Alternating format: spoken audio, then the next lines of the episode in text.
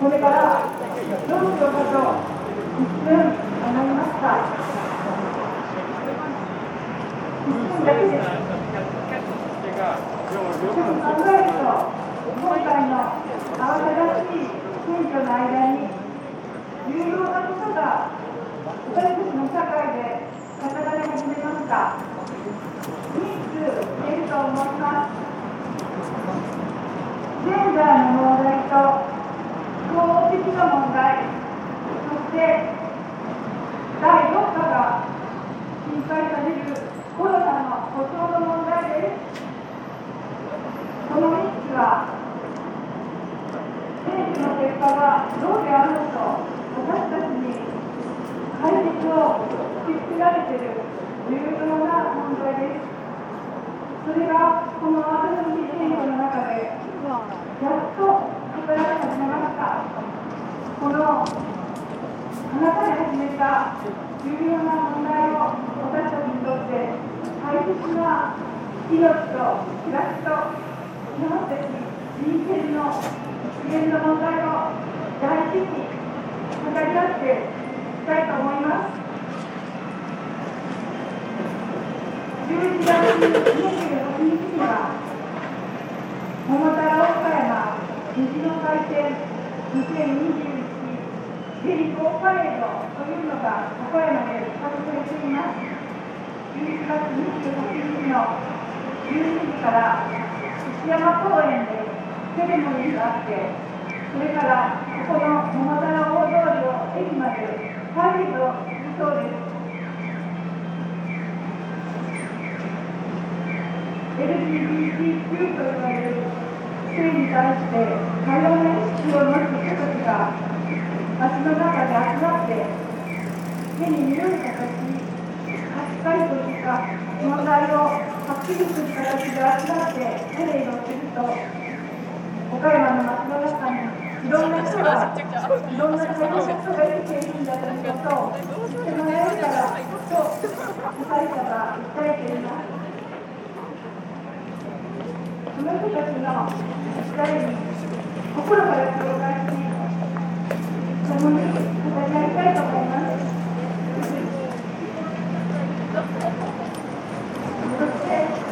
町の人たちのいろんな思いを、例えば一歩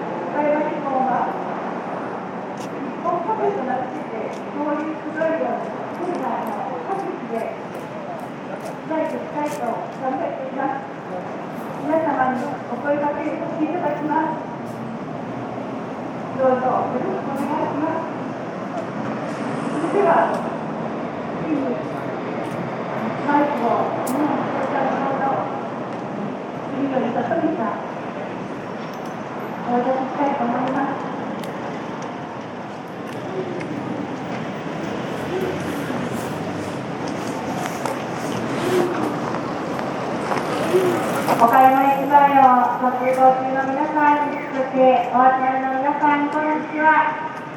ご紹介をいただきました、日本地方からと岡山県の岩見に寄せおります、杉より里見と申します。え総選挙では、今の政治を変えたいと、市民と野党の共闘を応援してくださった多くの皆さんに、心からの感謝と敬意を表したいと思います。今日は総選挙後初の市民と野党の合同宣言ということになります私たちは引き続き国民の声が届く政治の実現へ岡山一本の皆さんをはじめこの野党の皆さんと力を合わせて頑張る決意でございます今日も心を込めてお伝えさせていただきますどうぞよろしくお願いいたします総選挙で私たちは市民と野党の共闘で政権交代を始めようと訴えた。ものの残念ながら引き続き自民公明宣言を継続させてしまうという結果になりました。しかし皆さん中身をしっかりと分析すれば市民と野党の共闘こそ今の政治を変えるした。ということに確信を持つことができるんです皆さん、自公の与党で見れば、実は19議席減少させている、さらに前回、覚えておられるでしょうか、希望の党というものもありました、希望の党を含めた維新の会、こういった与党の他勢力で言えば、20議席も減らしているんです。そして私たち共闘の勢力は42議席増やしている、こういった結果です。また、自公政権にとって、この野党共闘の威力というのは、本当に脅威であったことが明白です。特に小選挙区において、現役幹事長や派閥の長などが落選する、また1万票以内の接戦となった選挙区が31にも及び、一アにおいて、今、野党共闘は不発だなどという報道がありますが、これはむしろ野党共闘の威力を恐れているからこそというものと言えるのではないでしょうか。日本共産党は来年の参議院選挙でも市民と野党の共闘をしっかりと盛り上げ、皆さんに魅力を伝えて頑張っていく決意でございます。何より総選挙で掲げた野党の共通政策、また共産党から掲げた公約、そういったものにも取り組んで頑張ってまいります。特に選挙中にほとんど語られることがなかった憲法改正の話が今どんどん明らかってきていることに最大の注意をしていかなければならないと思っています。野党の共通政策の中でもコロナ禍に通った憲法改正には反対するといった紙が盛り込まれていました。今こそ憲法が政治の実現をと署名活動をはじめ国会内外で声を上げていく決意でございます。また先ほど岡山一本幹事さんからの話にもありましたように公費問題も今国民の大注目点となっていますイギリスで行われた COP26 では石炭火力の変化大当選となりました。イギリス、ドイツ、フランス、また韓国などといった46の国と地域が石炭火力の新設禁止やまた二酸化炭素排出削減措置を取らない石炭火力段階的廃止を明記した石炭火力廃止宣言に反応しているんです。しかし皆さん、岸田政権はこの流れに手を向けているではありませんか？家事長という本当に不名誉な賞を受けてしまうといったこの日本政府に対しても皆さんと一緒に声を上げていきたいと思います。日本共産党は2030年までに二酸化炭素の排出を減らしていく新潟車戦略も持っております。全力を挙げていく決意でございます。そして、ジェンダー平等を国政の中心課題に据えていきたいと思います。選択的夫婦としてこのことすら今の自民党の中には見ました現在平等に女極であるこの政権一緒に変えていく合意をしていくそのことを皆さんと一緒に実現したいというふうに思います男女の賃金格差の実態をしっかり把握し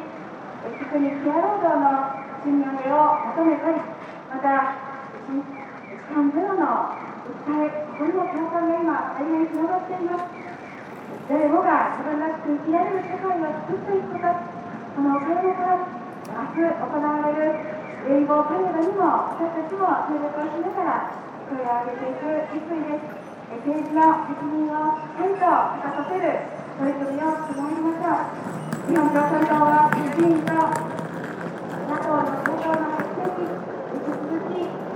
奮闘する決意を申し上げこの場所でのお訴えとさせていただきます立憲民主党の代表代行圭介さんにマイクを渡しますありがとうございました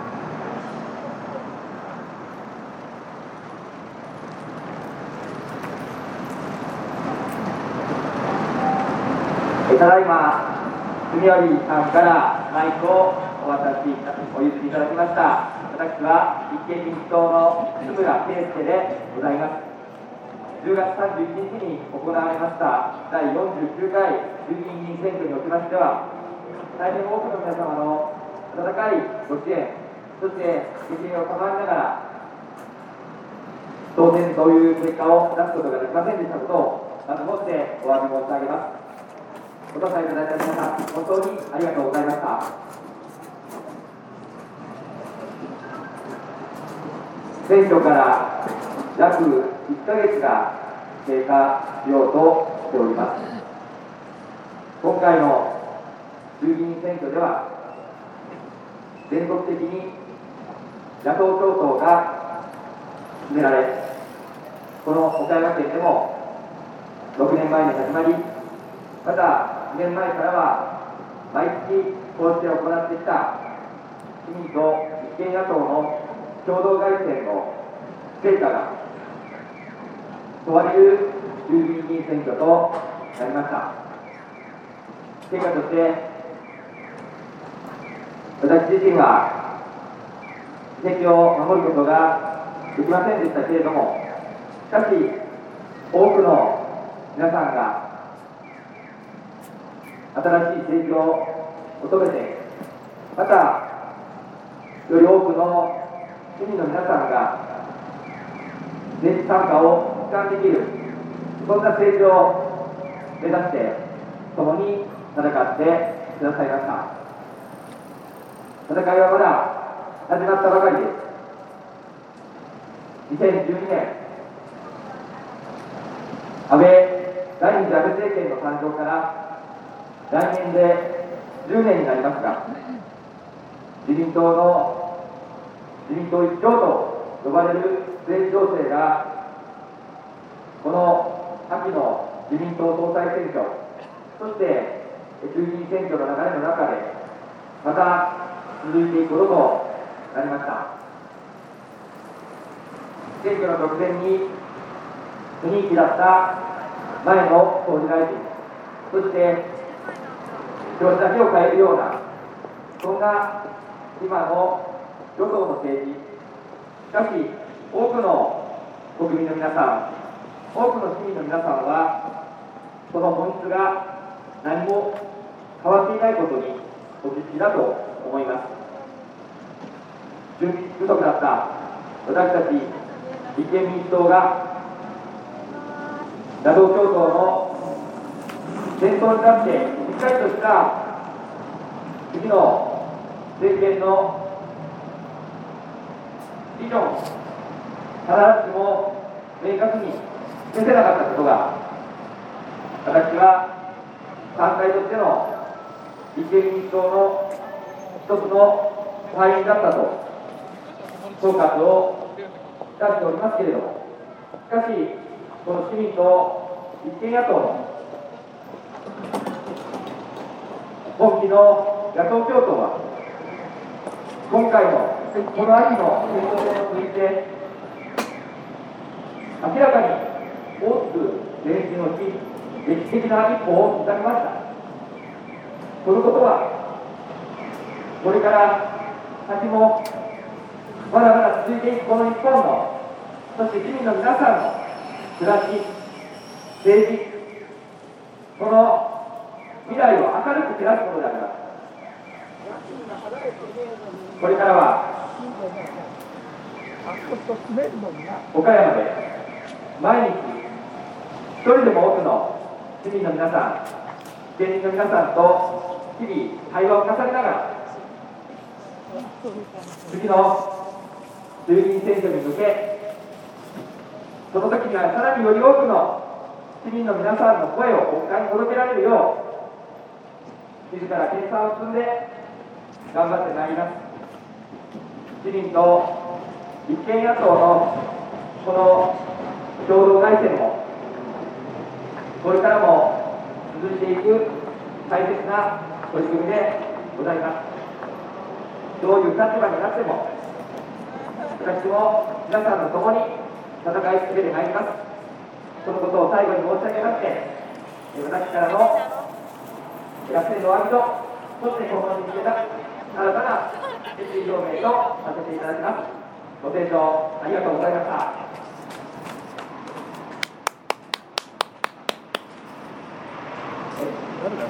私の次は堺民主党岡山県連合の代表であります宮田さんでございますよろしくお願いします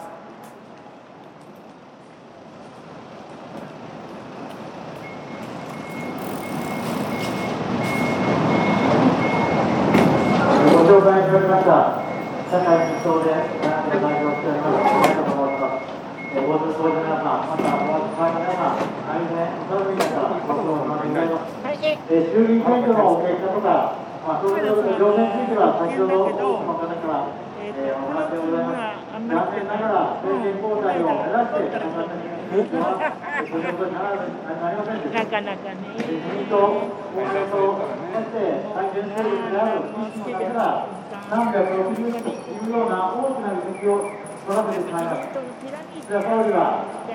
会見に向けて加速する、こういったような発言をしています。いよいよこの選挙では争点になりませんでしたけれども、体制問題が一つの大きな政治の動きになってくる、こういうふうに思っています。自民党の会見ととはであれば、えー給料に自衛隊に巻き込む緊急事態条項を設ける、そして、えー、参議院の合区を解消する、教育の自由化、教育の無償化、こういったものが入っているわけですが、後半2つ、えー、公教育の無償化なり、あるいは3人の合区はな憲法改正しなくてもできる話であって、法律の方がいい、こういうふうに考えています。最も最最も目指しているのは憲法給与の改正と、それから緊急事態条項の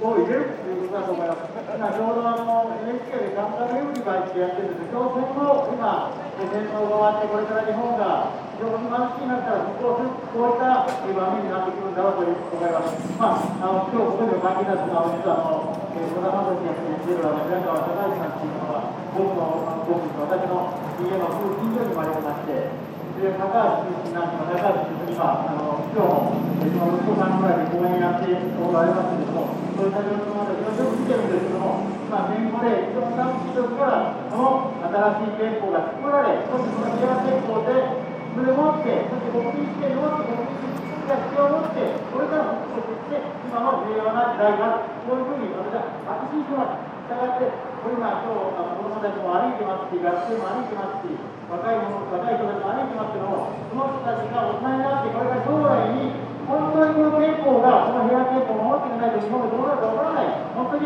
あの戦争戦争に巻き込まれる、こういう起きるんではないと、非常に不安を持ってます。そういった意味では、次の参議院選挙が、今回のこの選挙の投票をさらに、しっかりと参議院選挙で、こういった2つの選挙を通って、与党、与党、与党改選組の過半数は野党だと、こういうようなことでやっていきたいと思いますし、その次の衆議院選挙では、政権交代を目指して、ますますこの野党共闘を許し、市民とも連携しながら、これからの運動を作っていきたい、そういうております。何としっかり頑張っていただき、小さいということですけども、しっかり頑張っていきますので、皆さんと一緒に頑張りを受けて申し上げて、え、私からの訴えたいというのは、2月審査会の明日によろしくお願いします。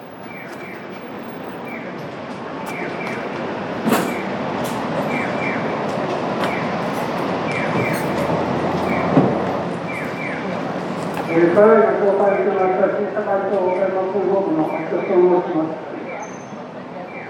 先の総選挙では、野党共闘を行いました。まあ、結果的には、自民、公明が多数を取るという結果になりましたが、運動自体は日本全体としてこの小選挙区の中で十分戦いだというふうに思います。非常にそういう意味では自民党、公明党はをかなり脅かす戦いであったし、そういった意味では自民党、公明党はこの野党共闘にかなり心得をなっていたというふうに思います。そういった意味では成功したのではないかというふうに思います。ただ、今、岸内閣が出ましたが、作りましたが、安倍がその政治を引き継ぐ政治であります。国民の大切なこの民主主義を破壊してきた安倍政治、菅政治を引き継ぐ、そういった内容がこの岸内閣にも現れています。新しい資本主義とか言ってですね、名前を変えるだけで内容は全く変わりません。それどころか、この内容は国民、労働者に賃金を上げて消費を促すんだというふうに言ってますが、このコロナでそれが証明されたのではないでしょうか。コロナによって多くの人たちが職を失われ、生活が生活をの困窮が多くの人たちが受けている、そういう中で政府自民党の政治はそういった人たちにはほとんど目もくれない政治をやってきました。その政治がなんで労働者の賃上げに、賃上げに前向きになるはずがありません。それどころか、大企業は内部留保500兆、どんどん増やし続けています。それには一層、一つも手をつけずに国民の税金を上げようとしています。消費税を下げるどころか、引き上げるのではないかというふうに思われています。国の借金はどんどん増えて、それは将来、私たちの子や孫たちがそれを受け継いでいく、そういう厳しい将来が待っています。今、国民の多くの人たちに困っている人たちにはお金をと言って、ごまかしの政治をやっていますが、その政治は長くは続きません。この維新の、維新がこの選挙で伸びましたが、自民党、公明党、維新によって、この平和憲法が変えられるのが目に見えています。本当に二度と戦争をしないと言って作られたこの平和憲法が脅かされようとしています。マイナンバーカードを増やすためにお金をブロックとしてつけて少しでもマイナンバーカードを普及させようとしていますが、その中には国民の健康保険、そして受賞費、教育、勉強免許、こういったいろんな国民の大事なものをこのマイナンバーカードに入れて監視をしてそういった制度を今作ろうとしています。そして平和憲法の改悪、これによって戦争への方向に大きく傾けていくんではないかというふうに思います。軍事予算もどんどん増えるばかりです。一方では社会保障のお金はどんどん削られています国民健康保険も高齢者は1割から2割そして介護保険も1割から2割増えようとしています。そして介護保険が使われないように介護時にも市町村の方に持っていく介護保険そのものが壊されようとしています。介護保険も国民健康保険も多くのお金をかけさせてそれが身につかない制度にしようとしています。社会保障そのものが崩壊をしようとしています。国のお金が少ないから社会保障を削減をし一方では軍事予算を増やしていく。そういう政治を今後も行おうとしています。私たちはこのように不安な生活を余儀なくされようとしていますがこの不安の中で憲法を改悪しさらにこの政治が進むとファシズムの方向に進むんではないかと非常に心配をしています。今までの歴史もこの不安定な不安な社会情勢を利用してファシズムに進みました今の自民党、安倍政治から来るこの政治は、そういう方向を目指していくのではないかというふうに思います。戦争を行う政治、これをどんどん続けようとしているのが今の状態ではないかというふうに思います。そういった意味では、今の若い人たちはこれからどういう国になっているのか、とても不安ではないかというふうに思います。国の借金を増えるばかり社会保障は削減されるばかり軍事予算も増えるばかりこのような政治は一刻も早くやめさせないととんでもない将来が待っているのではないかというふうに心配をしています皆さん次の参議院選挙はこの野党共闘で少しでもこの野党共闘の議席を増やしていくしかありません。私たちこの野党共闘はこの今の衆議院の小選挙区制そのものによって多くの国民の意思が政治に反映されない選挙制度ですそういった意味では、この選挙制度も変えなくてはいけませんし、どうしてもこの民主主義は守っていかないと、本当にこの日本の政治は私物化され、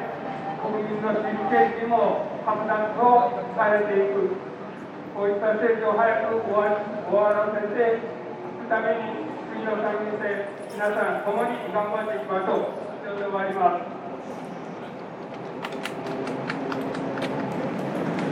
ご近所の皆さんには大変お騒がせをいたしましたご協力ありがとうございました今日は市民と野党の共闘で尽力をされております市民組織岡山一本立憲民主党日本共産党社会民主党新社会党この5人の方々がスピーチを行いました。それぞれの方が市民と野党の共闘の前進そして政治を変えていくその思いを語られました。皆さん7ヶ月後には参議院選挙です政治を変える動きさらに前進させようではありませんか。12月の市民と立憲野党の合同宣伝。第4土曜日の25日午後4時から行います。どうぞ今年最後の合同宣伝にもぜひご参加いただきますようお願いいたしましてこの場所での合同宣伝を終わらせていただきます。どうもありがとうございました。